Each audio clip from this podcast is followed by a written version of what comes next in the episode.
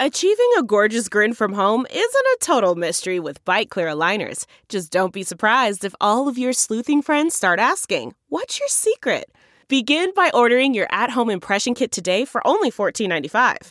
Byte clear aligners are doctor directed and delivered to your door. Treatment costs thousands less than braces. Plus, they offer flexible financing, accept eligible insurance, and you can pay with your HSA FSA. Get 80% off your impression kit when you use code WONDERY at Byte.com. That's B-Y-T-E dot com. Start your confidence journey today with Byte.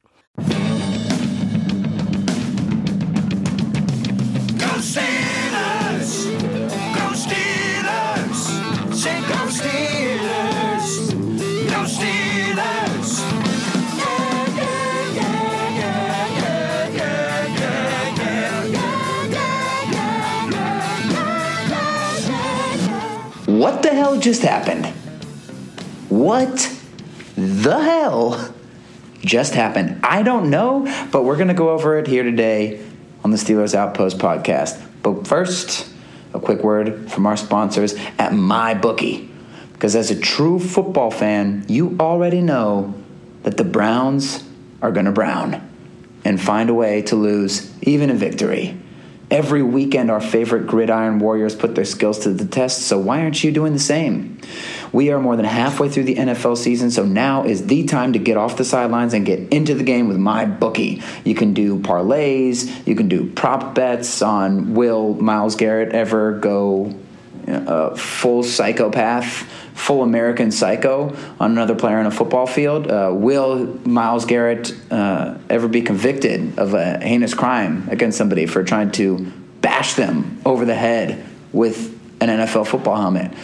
You could probably bet on that. I'm sure my bookie's got all kinds of bets. All right, if you're the kind of guy that likes to bet a little and win a lot, you can try those parlays. Pick your locks for the week, put them together in one parlay bet, and when they all come through, the rewards will be huge. Are you tired of watching the game from the couch and not getting in on the action? I guess it depends on the status of any melees or brawls that are happening, but either way, you can get involved with my bookie. And the best part is if you join right now, my bookie will double your first deposit. That's right. If you put in a grand, they'll give you a grand. That's doubling your initial deposit you can use on all your favorite picks if you use the promo code CHAIR to activate the offer. C H A I R, and that helps us out too. Thank you very much. Visit mybookie.ag online today. You play, you win, you get paid.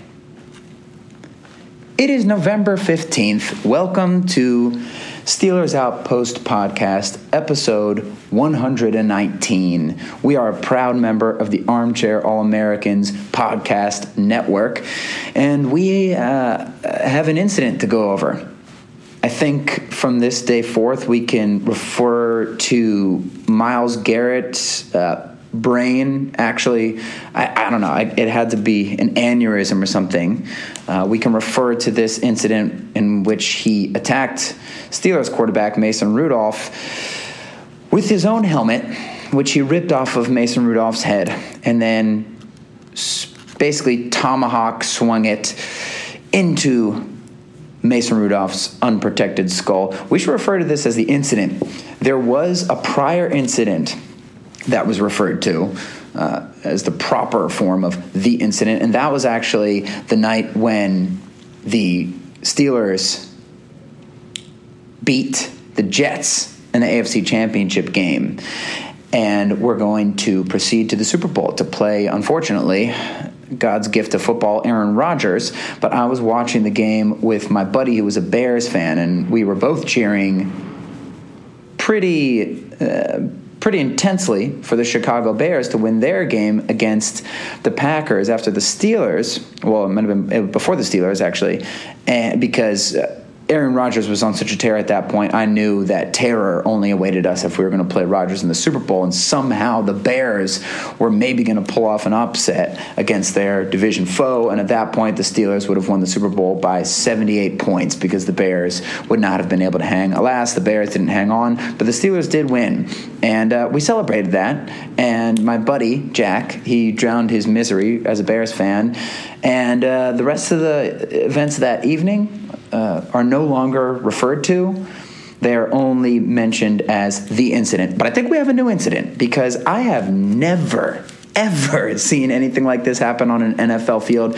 So uh, I don't even know how to organize my thoughts here necessarily. There's so many things to think about between describing what actually happened, describing how people are reacting to it, wondering how the NFL is going to react to it, especially when it comes to suspensions, especially during this time when they're so sensitive to their public perception after getting you know, taking a ton of PR hits with the concussion issues, CTE issues, domestic violence issues, and taking more heat for their inability to consistently punish people or, or really show any sort of rhyme or reason towards how they issue out suspensions. There's a ton of things to talk about. So, what I think I want to do right now is I'm just going to give a little walkthrough of the events and sort of talk about what happened step by step. So, first off, obviously, uh, and by the way, I'll, I'll talk about the, the actual game after. But at this point in the game, the game was long over. It was a terrible game, nearly unwatchable. Steelers tried to give it to the Browns every time they possibly could. Offense couldn't do a single damn thing the whole night. They were greatly hampered by injuries to pretty much everyone who catches the ball or makes plays, with Juju, with Diontae Johnson, James Conner, all going out with injuries. And so, uh, of course, the Browns didn't want to take the victory, missing two chip shot field goals and so on and so forth. But by this point, Mason Rudolph had already thrown his fourth interception. There's about 38 seconds left in the game or something like that. And the Steelers throw a screen pass, basically just kind of getting towards the end of the game here. And Myles Garrett, and, and this is the first point to look at. Myles Garrett hits Mason Rudolph late I mean, it's blatant. Maybe maybe he actually hits him uh, at a fair time, like right after Mason Rudolph released the ball, and, and that could be fine. But the fact is, he he bear hugged him and wouldn't let him go, and drove him all the way to the ground. And this isn't; these aren't black and gold colored glasses or anything. You can just look at it, and and the ball was long out of Rudolph's hands. I guess, you know, Browns fans might make the argument, oh, he doesn't know it's out of his hands. He knows, man. And even if he doesn't in any other game, that's just a routine roughing the passer call. And he, one of the strongest men on the planet, that's going to come into, uh, that's going to come in handy later with this story. He is bear hugging Mason Rudolph and drives him all the way to the ground. Okay, this happens in football. He's psyched that the Browns are finally beating the Steelers and uh, there's emotions running high. He shouldn't have done that. But that's when Mason Rudolph looks like he almost attempts to pry off Myles Garrett's helmet. And this is where a lot of people, um, you know, I, I hope it's just a small vocal minority, but it is enough people to make a dent, at least in the social conversation. People are trying to say that Mason Rudolph started the fight. He didn't start the fight, man he it was weird when he tried to pry the helmet off of of, Myles Garrett, and I'm not totally opposed to.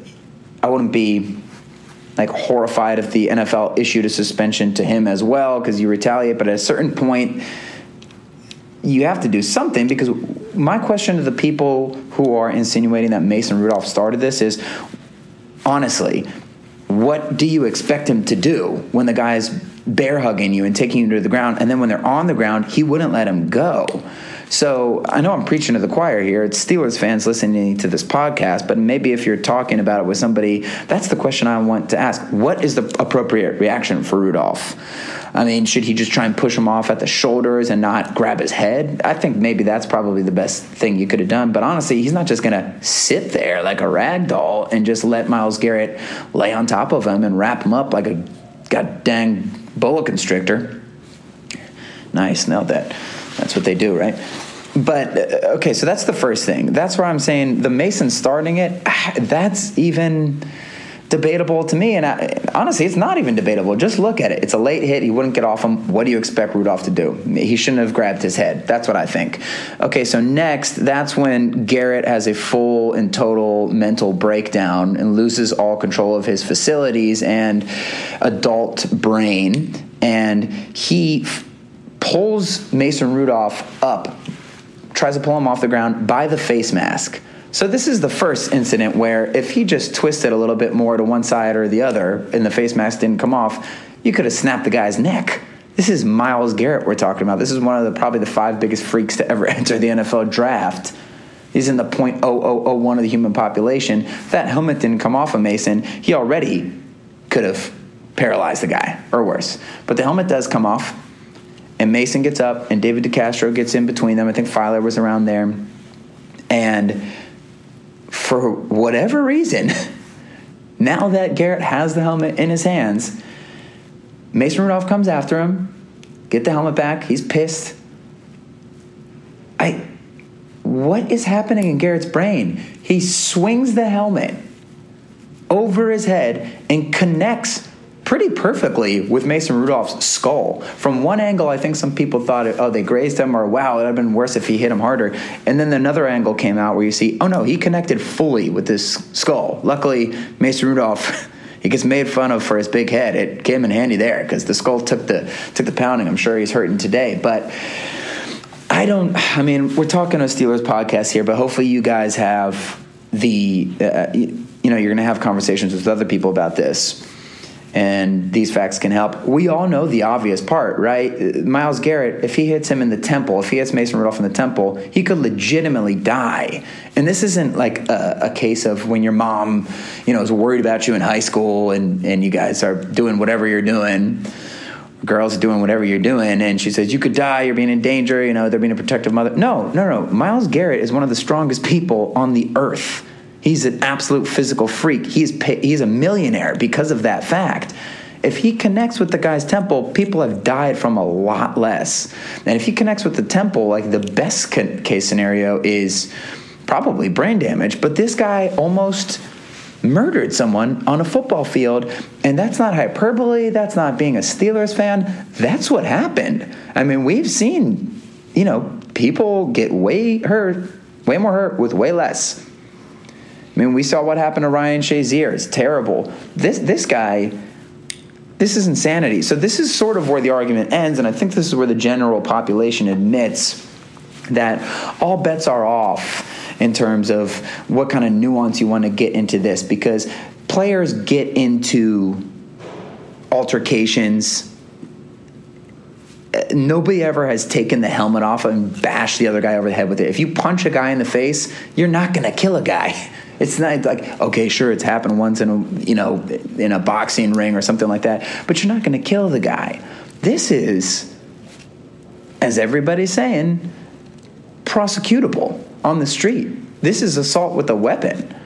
And if Mason Rudolph had gotten knocked unconscious by that, I'm pretty sure he would have gotten prosecuted. Now, he might get out of actual legal trouble outside of the NFL because Mason Rudolph didn't fall down and just so much of this stuff is optics. But this is insanity. And to me, Myles Garrett at this point, this is a guy where if you can't, if that's your reaction when you get angry, where you literally can't control yourself, because I think even he would admit, oh, that was pretty stupid, right? He did say that that was stupid after the game, but he didn't apologize to to Rudolph, and he basically only said it was stupid from the angle of he's going to get suspended and hurt his team, not because oh you're a legitimate psychopath criminal who is a danger to the people around you. If that's how you react, you're a danger on the football field. You can't be like you're getting paid to be out there with these guys, and you could end someone's livelihood. The dude almost ended someone's life. And we said the same thing about Burfict, not ending someone's life, but he was trying to intentionally injure people. You know, he had plenty of big hits on the on the Steelers, you know, the Killer Bees, but the the, the biggest ones for Burfict for me were, was the twisting of Cam Newton's leg and the thing with Greg Olsen. The like this guy is a liability. And so obviously the NFL needs to take a hard stance on this and I'd be shocked if he got anything less than a suspension that lasted for the rest of the season. The only bummer is the season only has like you know six games left or whatever it is, six games left, and even that doesn't seem long enough to me. I mean, hopefully they would they would put a, uh, a ban on the playoffs as well, of course, but uh, Browns won't be going there, so that won't be too much of a problem. Back to people trying to make this about uh, Mason Rudolph started it. Uh, most people with sanity realize that let's say Mason Rudolph did start it, which again, I assert he he really didn't. I mean, did he escalate it? Yeah, with grabbing the head instead of the shoulders or something. But Myles Garrett started this with the late hit and not letting go of him. And that's just objective. You can watch the tape. You can watch the video; it's all over the internet. Myles Garrett started it with the late hit. You should, if you want to say Ma- uh, Rudolph escalated it, okay. But I think we all agree that. Uh, yeah, your retaliation, you had legitimately an infinite number of options if you're Myles Garrett to retaliate to Mason Rudolph. You picked the worst one. So all bets are off when you try to murder a guy with his own helmet because that's what he tried to do. Whether he blacked out with rage and, and, and didn't mean to, oh, I don't want to actually murder him, I just want to hurt him as much. Well, he blacked out and turned into a complete psychopath. And so all bets are off with that. Okay, so so stop with that argument. And I'm trying to be objective about this because I like couldn't sleep last night after this, man. And, and not just because like oh you see this this violent thing happening. Well, luckily uh, you know Rudolph was okay, so it's not even that part of it that really.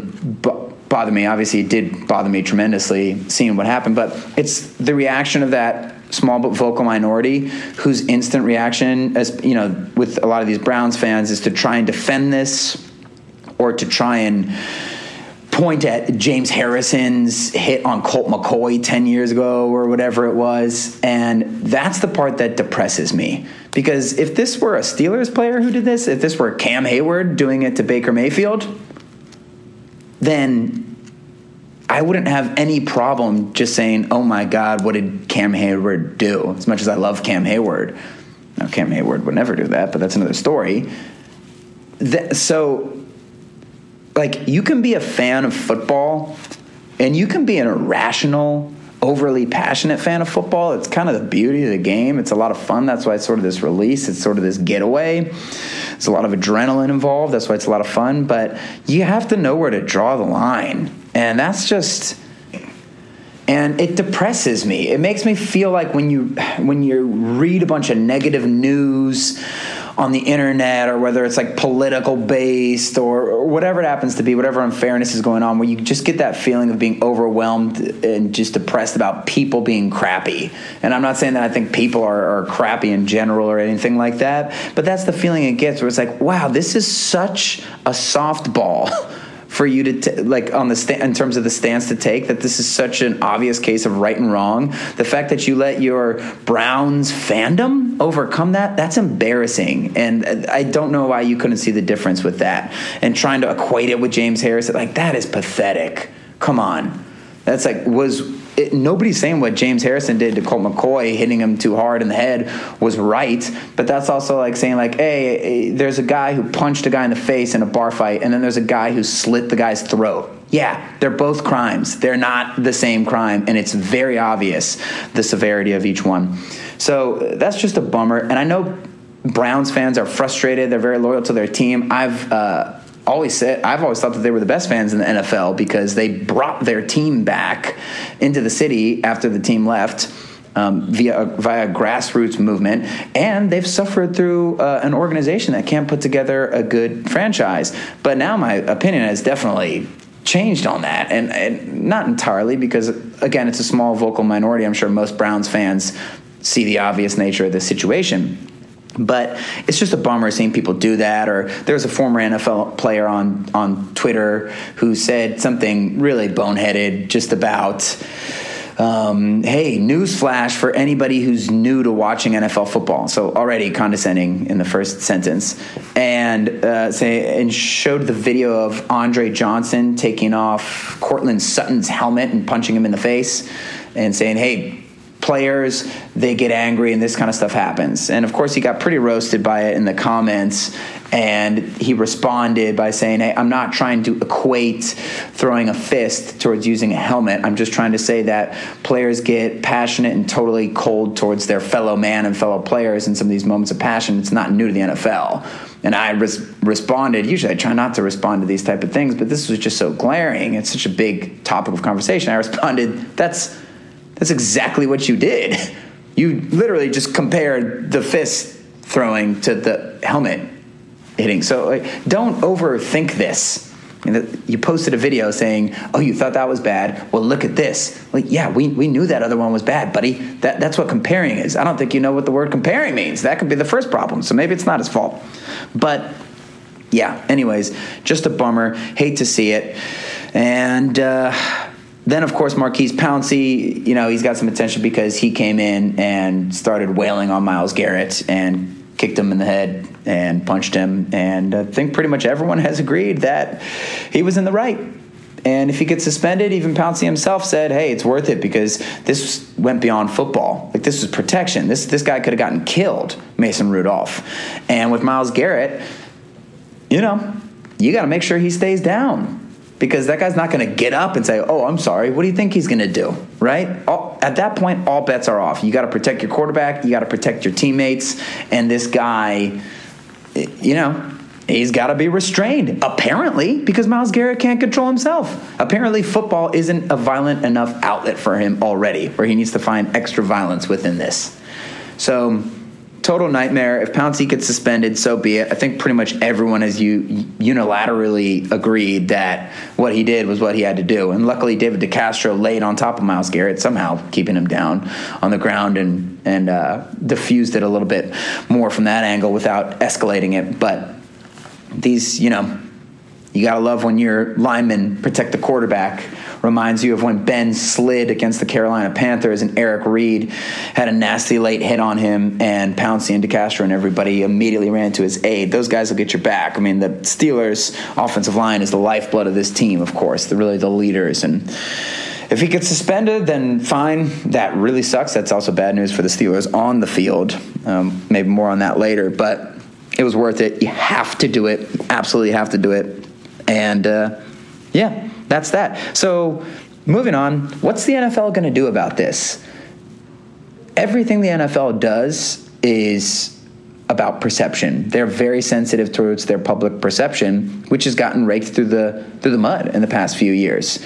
You know, with the Colin Kaepernick situation, whatever side you well, never mind. With the Colin Kaepernick situation, with the concussions, the CTE, the domestic violence stuff, and uh, you know people not wanting their kids to play football and this and that. This is pretty much the worst case thing that you could have. By the way the fact that it was on the only game televised that night that makes it even worse. The visibility is much higher. So i my guess is that they'll give him a full you know the rest of the season maybe an indefinite uh, suspension so that you can't play in the playoffs. But like I said, the Browns are not making the playoffs. I mean, they could, they didn't even want to win that game yesterday. That was very clear. But how do you? The question is, how do you decide how much to truly suspend him for? Because I, I, don't think it's outside the lines to say he should be suspended for a couple games next year, too. This is the worst thing we've ever seen, really, on a football field, done intentionally by somebody. There isn't a worse one. There's Haynesworth, and then there's the guy who hit Richie on incognito with the helmet. This one was a full tomahawk chop under the unhelmeted skull of a player. So, how do you decide? It's tough because the NFL oh, will give two games to Ray Rice for domestic violence. Okay, the, the, the video came out, we'll give him eight or, or the 16 or whatever it was. And then we'll suspend Tom Brady four games for deflating footballs without even proving that he did it. they had evidence, but they never totally proved it. And I'm not a Tom Brady fan. think we all know that, but even I got to say, again, it's like, wait, what are you what are you doing? And then they, you know, so the suspensions. I mean, if you think, uh, yeah, he should have been suspended, but like, what determines four games versus eight games versus six games? For here's domestic violence, here's stealing a team's signs, here's bashing a guy over the head with his own helmet. I don't really know. The first thing I thought of, and my dad and I were talking about this morning. Uh, he wasn't able to be on the podcast today because he's uh, got real man things to do. He's got responsibilities, we needed to get this thing out as quick as we could. But the thing we thought about is maybe they can issue like a tier system of fines. The way that I would look at it in my head is maybe you have like four tiers of, of suspensions. It's like tier one is uh, the smallest suspensions for the smallest actions and then tier four, obviously, is from the more heinous actions. And I think you just have to be okay with the fact that each act doesn't get a super specific punishment. Rather, it's sort of like if you cross this line, this is how much you get, regardless of the distinction between the two. So, for instance, I'd put Vontaze Burfict twisting Cam Newton's ankle as a tier four, the highest type of offense, where you're trying visibly to intentionally injure a player and affect their livelihood. And I and I put that with you know what Myles Garrett did to Mason Rudolph. And even if you look at those two, it, it, there's incomparable. Of course, what Myles Garrett did was way worse. He could have literally murdered Mason Rudolph. And worst case scenario for Cam, he'd have a you know a broken ankle or whatever it is. But that's where you just have to be like, yeah, that's fine. It's a zero tolerance kind of thing. You're both getting a full season. That's what it is. I know. The, so to avoid all the backlash about the suspensions and just the inability to properly decide how long people should be suspended, it should just be like, hey, listen, if you cross this line, that's what it is. You know, maybe a tier three is like a Vontaze Burfict targeting Antonio Brown over the middle or something, because at least that's a bang bang play. At least that's within the context of football, rather than like a tier four, which is, hey, you've gone out of your way to do this or or whatever it may be. So that's the only thing I can think of, but we'll see what they do in terms of the suspension. That is inevitably going to happen. So we might as well get into the actual football that occurred on the field, which is kind of unfortunate. So maybe to delay the inevitable, inevitable a little bit here, I could tell you some good news. You're never going to nick your balls again when you're trying to shave them. Gentlemen or ladies, Manscaped. Let me tell you about a product that we all wish came along when we were 16 years old and just first getting, uh, you know, getting a hangover, the necessary art, I say, of manscaping. You do not want to compromise the jewels. I don't think I need to say that, but more or less, this copy tells me that I have to say that. But you all know it. I'm just going to bring it up to the forefront. Can't happen. Luckily, manscaping accidents are finally a thing of the past. They got all kinds of tools that make it like physically impossible to do any damage there. And it just makes the grooming in general more easy. It's easier. And the best part is, They'll give you 20% off and free shipping with the code armchair at manscaped.com. They got deodorants, they got moisturizers. Of course, the trimmers are kind of the coup de grace, if you will, but they really have anything that you can need. And with 20% off, that's a pretty dope discount. As long as you use that code armchair, it's really a no brainer. It's one of those things that you might think of as like, hey, this is a luxury. I don't need this. I've been getting by with what I've been using fine for many years, and there's no reason to believe that it'll go wrong now. Well, once you get it, you're going to change your mind and say, oh, yep, just wish I had this from the beginning, and I'm glad I have this going forward. So use that code armchair in order to get 20% off. And while you're at it, let's get down to brass tacks. Blue Chew.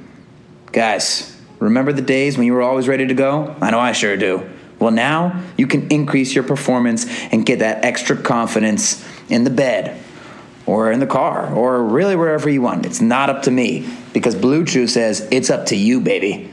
So listen up.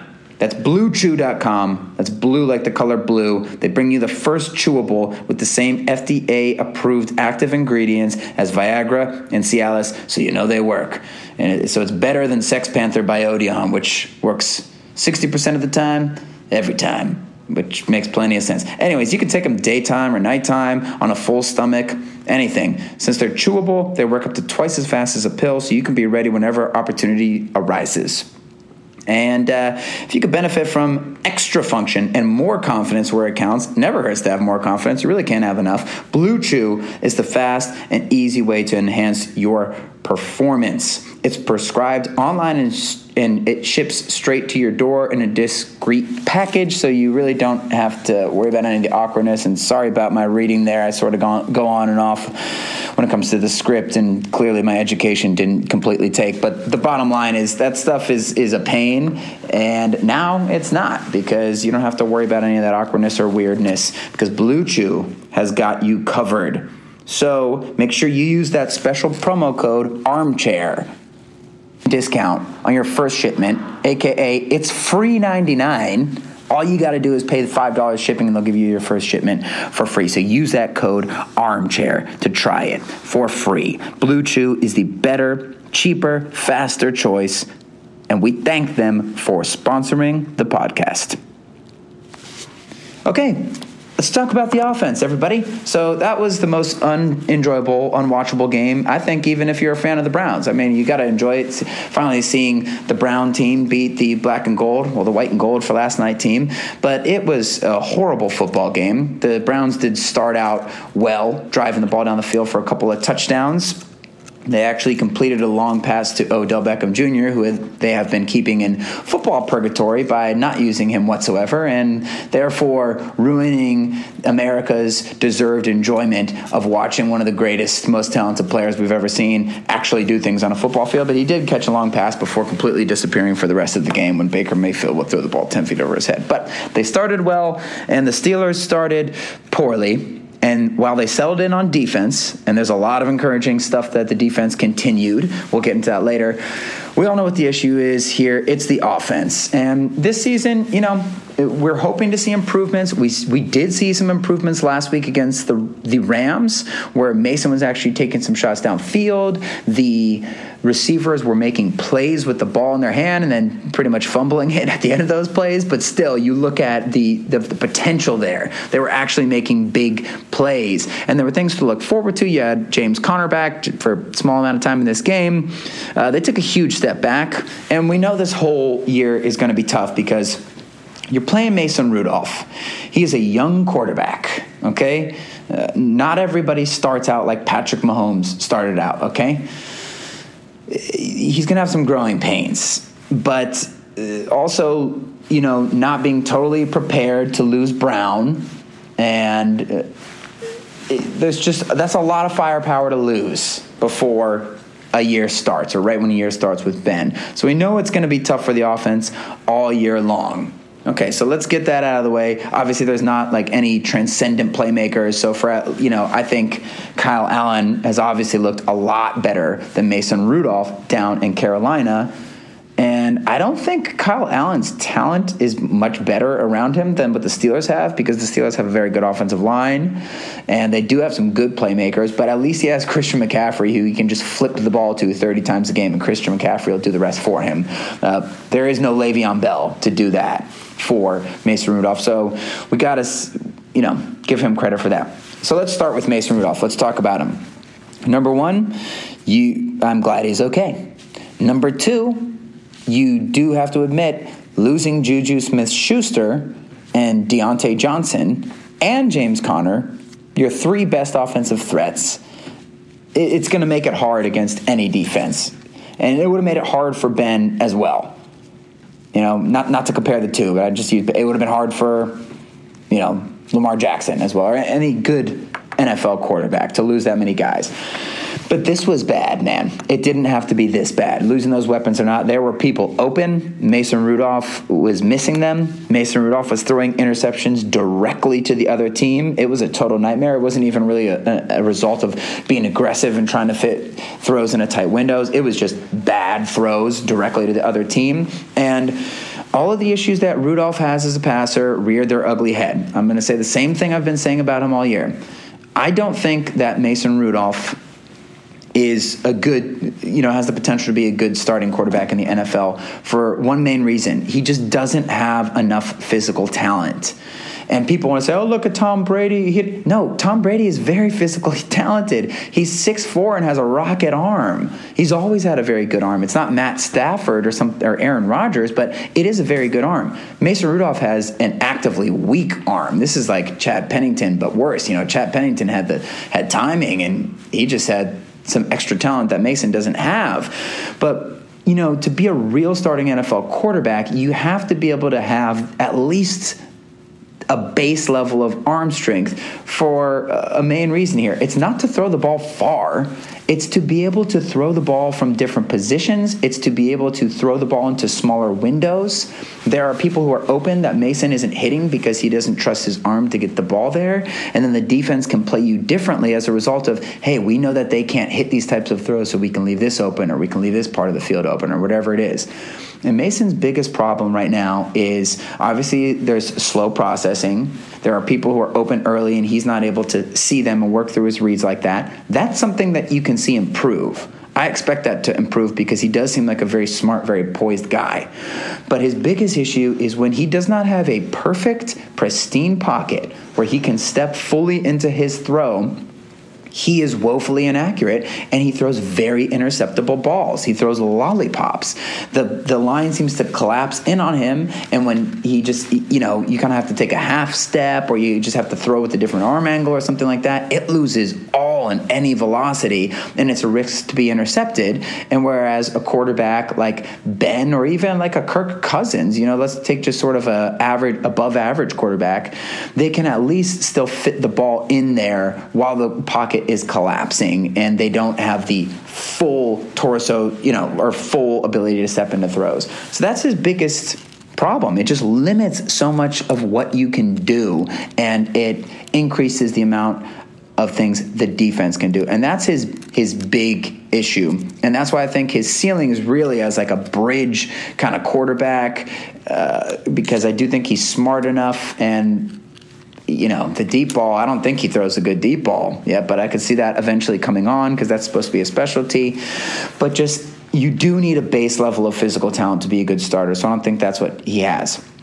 Now, I, I put forward the idea last night on Twitter that I, I just don't understand the crowd who doesn't think Duck is a viable option to play quarterback right now because you really can't do much worse than Mason Rudolph's doing. I mean, they scored one touchdown last night. It was basically 80 yards of pass interference, justified pass interference, by the way. You can't run into the guy before the ball gets there.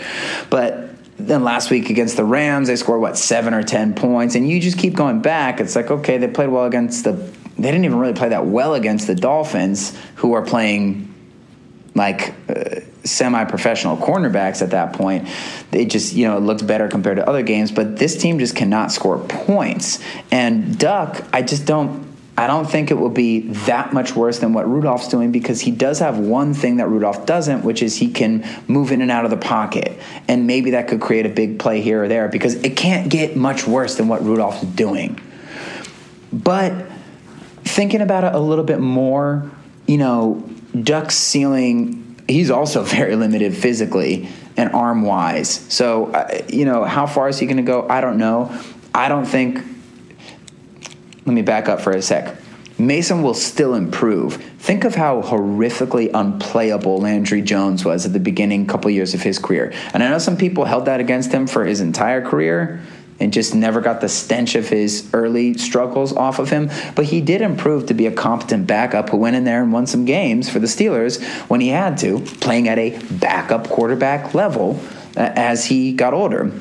So if he improved, if even Josh Dobbs improved, because he was the same story, then Mason should improve as well. And this year is uh, it's a bit of a wash in terms of competing for the Super Bowl but it's not a wash at all in terms of developing your team and trying to get back into it for next year's Super Bowl run, right? So giving Duck the reins, it's not going to take it to the Super Bowl this year. Maybe it'd win another game or two or something like that, but is that really what you want to be doing to develop your team for the future, you should try and develop Mason as much as you can to be the next backup or bridge guy if, if absolutely necessary for after Ben retires or something. But I think I've seen what I need to see from him as far as starting quarterback potential, but I don't think he's by any means maxed out his potential as an NFL quarterback. So obviously, Rudolph was absolutely terrible. He didn't have any playmakers. Johnny Holton made a catch after nine incompletions. and uh, yeah, he just didn't have a lot of playmakers around him. Washington made some good plays. That was nice to see. Quick little note on Conner.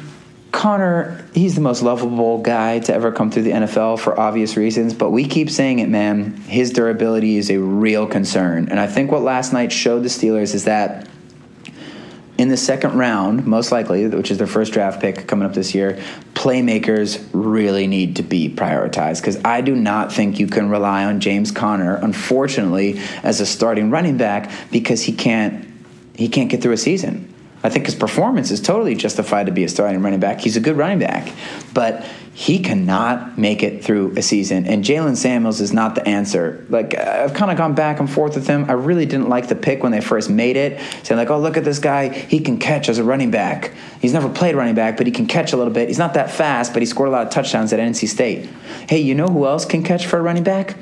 Plenty of running backs who actually run the ball, who actually break tackles and make cuts and juke people out. So the the Samuels thing has always been a little bit weird, and we'll see what happens with Benny Snell going forward. He obviously has to work on that burst, but the Steelers need more playmakers for when Ben comes back. I pray to God he comes back at, at full strength, but you got to admit he's he's almost 40 even if he comes back at 70, 80% strength, you can still make a Super Bowl run if this defense keeps going the way that they're going, but he's going to need some playmakers around him to help with that.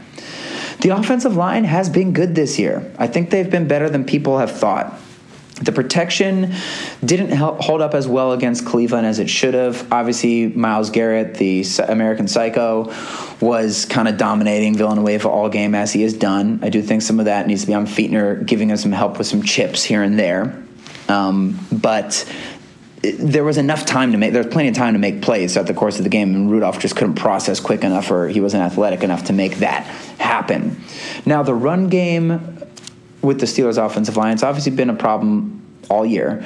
But we've even pointed this back uh, pointed back to years with Le'Veon Bell where they would struggle getting some of the run game going because this is really a pass blocking offensive line and then they do really well in space with pulling and leading and, and DeCastro and Maurkice Pouncey getting onto the even Villanueva has pulled and getting onto the edges and doing counters and these stretch type of plays.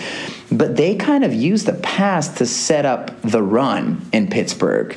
Uh, once you get these defenses spread out a little bit, that's when they do really well running. They're not this giant hulking line like a Baltimore or something where you just run at people and steamroll them. So I think a lot of the reason why they've looked so bad in run blocking is like we've said, there really is no threat of passing the ball downfield, so the defense is able to sort of tee off against the run, and it just it doesn't put them in a position position to succeed. Now, the last thing for the offense is Fichtner. Uh, a lot of people calling for his head. A lot of people trying to excuse him. Here, here's my thing. It is possible for the players that he's working with, who I guess like six or seven of them were practice squad guys earlier this year. You know, Edmunds was out there, Tevin Jones made a couple plays, Holton, these guys. So obviously he doesn't have a lot to work with. Mason Rudolph struggling at quarterback. But it is possible for the players to be bad and the play calling also to be bad. I think Fichtner maybe at best is like an average NFL offensive coordinator. And when he has Ben Roethlisberger in there, when he had Antonio Brown, they were able to make enough plays to make things work. And you have so many good players on offense that he's just able to write, you know, just sort of control it and not do anything totally dumb. And I sort of think the same thing about Butler right now. He's benefiting off of these phenomenal players, but a lot of people could do what Butler's doing, and there are some other people who could do better with this talent. They could do special things. That's what I think about the offense. So, Fichtner, if it's second and 10, it's a run play. They actually finally did one on second and 10 last night where they didn't run the ball. But other than that, dude, it's like 75 to 90%. It is insane. Now, the irony is the second and 10 run plays worked better last night than they had the whole season, but that's because the Browns are the Browns and they find ways to get in their own way all the time. That predictability is disturbing for me watching it on a couch, knowing that other teams are seeing it. And just like how the Patriots knew in the first game, just like I knew the Steelers were going to come out with that counter toss sweep play. You, you, just can't be too predictable. I hated his call on fourth down and two when he rolled out there with three tight ends and one wide receiver and did a play action. It was a creative play. Last week they did a fake handoff and rolled to the right. This time, this week, they made the play look like that it looked like the fake handoff and rolled to the right, and it was supposed to be a throwback to the left. So from that standpoint, I, I love him sequencing plays and using uh, film to his advantage, knowing the other team has seen their fourth down play and then using a counter off of that. That's great. But fourth and two is just too long to buy into a real run fake like that. If it's fourth and one, okay, but they know you haven't had any success running all day. You're not really going to run the ball in that fourth and two. They know you're probably going to pass, and you have nothing but slow guys out there with the tight ends. So I would have liked to see him at least have another receiver on the field to confuse the defense a little bit there. And I don't have the numbers right in front of me, but the Steelers' third and short and fourth and short offense is absolute crap on a stick. And he is part of that, although, really, in all honesty, a lot of this comes from. You know, Mason Rudolph not being able to hit wide open guys who are right in front of him it's been an issue. His processing is not working. When teams do all out blitzes, it's really getting to him. And uh, if the Steelers can't get those together, which they because they've shown the they they're not able to get first downs on first down or second down. You know, it's all, every possession is going at least three downs before the punt. Uh, it's an absolute disaster. So you can point at all these things, just the lack of the ability to throw downfield, which makes it impossible to sustain drives. You can't just have five yards of play and and march the ball 75 yards down the field all game long. Okay, that makes it difficult. Then the lack of passing also leads to a lack of ability to run because the defense is able to dedicate their resources towards stopping your run. And then a lack of ability to convert in third and short and fourth and short situations. It just spells disaster for this offense, along with just not having a real bona fide playmaker. Juju, obviously, he's great. He looked good last night. Um, but, you know, with all that they don't have right now, you really need a McCaffrey or a Bell or somebody like that to, to help you. And it's just, uh, I think it should get a little bit better. Hopefully, these injuries um, don't prevent everybody from playing with Johnson, you know, Conner, Juju, and any pending suspensions for Maurkice Pouncey or Mason Rudolph. Hopefully, that doesn't prevent people from playing for too long because then it's going to get worse before it could get better. And if those guys are all out versus the Bengals, I think that uh, the Steelers might actually go down to the Bengals. But if they get a couple of those guys back, this Bengals team is incredibly, incredibly terrible. So we'll see what happens. It should improve a little bit with Mason's experience, but I think the ceiling on that offense is a little bit low. So moving to the defense. I think that uh, Cleveland came out with a good game plan to challenge the Steelers vertically. They have the receivers to do it, and the Steelers haven't really had to deal with that in the past few weeks. The Chargers, Philip Philip Rivers, you know, for the Steelers' first win, he's not able to get the ball downfield. The Colts, Jacoby Brissett can do it, but then when Hoyer went in, they struggled a little bit more. Although they did pretty much tear the Steelers up intermediate range wise, and Goff and the Rams were unable to do it. I mean, Brandin Cooks being out for them, that's the vertical guy. That was a big uh, detriment to them.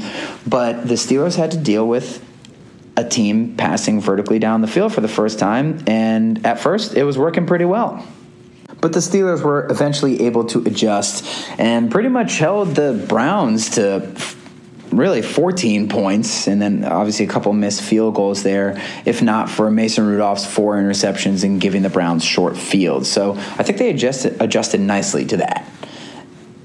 Now, what they did that was really impressive was how incredibly well they did against the Browns' run game. The Browns did pound the ball with Nick Chubb. They had some success throwing to Kareem Hunt, but Nick Chubb had 27 carries for 92 yards. That's 3.4 average. And as a team, Cleveland, three yards a carry. And Bud Dupree was phenomenal in run defense. Devin Bush had some real great moments. TJ Watt and Cam Hayward, you can't run near them. Just don't do it. Don't try it. So that was very encouraging. And especially since Cleveland has shown the ability to run the ball on people, their their line is no good pass blocking, but run blocking they're decent, and their running backs are excellent. So that was very impressive and something to be encouraged about going forward. Something to be discouraged about going forward is Mark Barron and the fact that he's still playing. Listen, we don't have to go too far into this. You guys saw the game. The jury is out. The sample size is large enough. Mark Barron wasn't that great before he came to Steelers, but he sure sucks now. He has no situational awareness. He'll have running backs running into his back with the ball. He'll have receivers catching the ball over his head in the end zone when it should be an easy interception for him. He's terrible, and the Steelers just need to go ahead cut their losses, admit that they made a mistake in paying this guy money, stop trying to prove it right, stop trying to fit the square peg into a round hole, and they need to play Vince Williams much more because Mark Barron is an absolute liability and he sucks. So there's that. The defense actually played pretty well. I mean, I guess they they didn't play that well because Minkah Fitzpatrick didn't score a touchdown, and that's what we're used to now. But I think that's that that we, I spent a lot of time at the beginning of the podcast on the the the incident, if you will, and uh, I don't want to go too long on this podcast today. So that's generally my thoughts on the defense. This game was just an absolute dumpster fire. And next week is really in flux until we find out a little bit more about the injury situations and the suspension situations. Luckily, the Steelers have some extra time, seeing as they played on Thursday, so they'll get a full 10 days or whatever it is before the next game. And then uh, once we get closer to that time, we'll be able to sort of prognosticate and predict a little bit more what's going to happen but there's too many variables. I will say Steelers offense has been bad all year. They were pretty much as bad as we've seen them in this game, and the Steelers defense has gotten very good this year. And I do think that they actually acquitted themselves very nicely, um, having to deal with some new things, you know, with some of those vertical threats. But stopping that run game was really impressive. T.J. Watt another sack. He's on pace for potentially an all-time single-season record for Steelers. He's absolutely unbelievable. Cam Hayward, absolutely unbelievable. And uh, yeah, I think that's all I got pretty much for today. So follow us on Twitter at Steelers Outpost, email us Steelers Outpost at gmail.com, and uh, we'll be back with you soon. Okay, bye bye.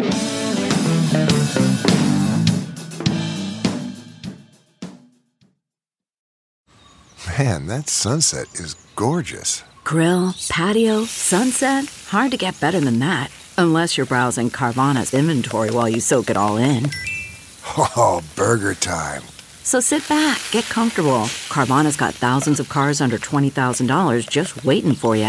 I could stay here forever. Carvana, where car buying meets comfort, meets convenience. Download the app or visit Carvana.com today. There are some things that are too good to keep a secret. Like how your Amex Platinum card helps you have the perfect trip. I'd like to check into the Centurion Lounge. Or how it seems like you always get those hard to snag tables. Ooh, yum. And how you get the most out of select can't miss events. With access to the Centurion Lounge, Resy Priority Notified, and Amex card member benefits at select events, you'll have to share. That's the powerful backing of American Express. Terms apply. Learn more at americanexpress.com slash with Amex. I want to tell you a story. It's a story about a scandal, broken relationships, gossip, rumors, money, corporate rivalry, and a broom. A performance enhancing broom. My name is John Cullen. I'm a comedian, podcaster, and for 20 years, I was a semi professional curler. And I want to tell you the story about how a single broom almost imploded the 500 year old sport of curling. We felt like we were bringing a knife to a gunfight. It's the story of a superstar and his fall from grace. Well, I was being dragged through the mud. It's the story of two brother entrepreneurs with a dream. I said, that's great news. It's a story of intrigue. I still don't understand why we want to keep his name secret. The full story has never been told, so I'm going to tell it. Broomgate How a Broom Almost Killed Curling. It was a year I'd like to forget. To listen to Broomgate, search for Broomgate in your favorite podcast app. That's all one word Broomgate. We're driven by the search for better. But when it comes to hiring, the best way to search for a candidate isn't to search at all. Don't search, match with Indeed. Leveraging over 140 million qualifications and preferences every day, Indeed's matching engine is constantly learning from your preferences. So the more you use Indeed, the better it gets.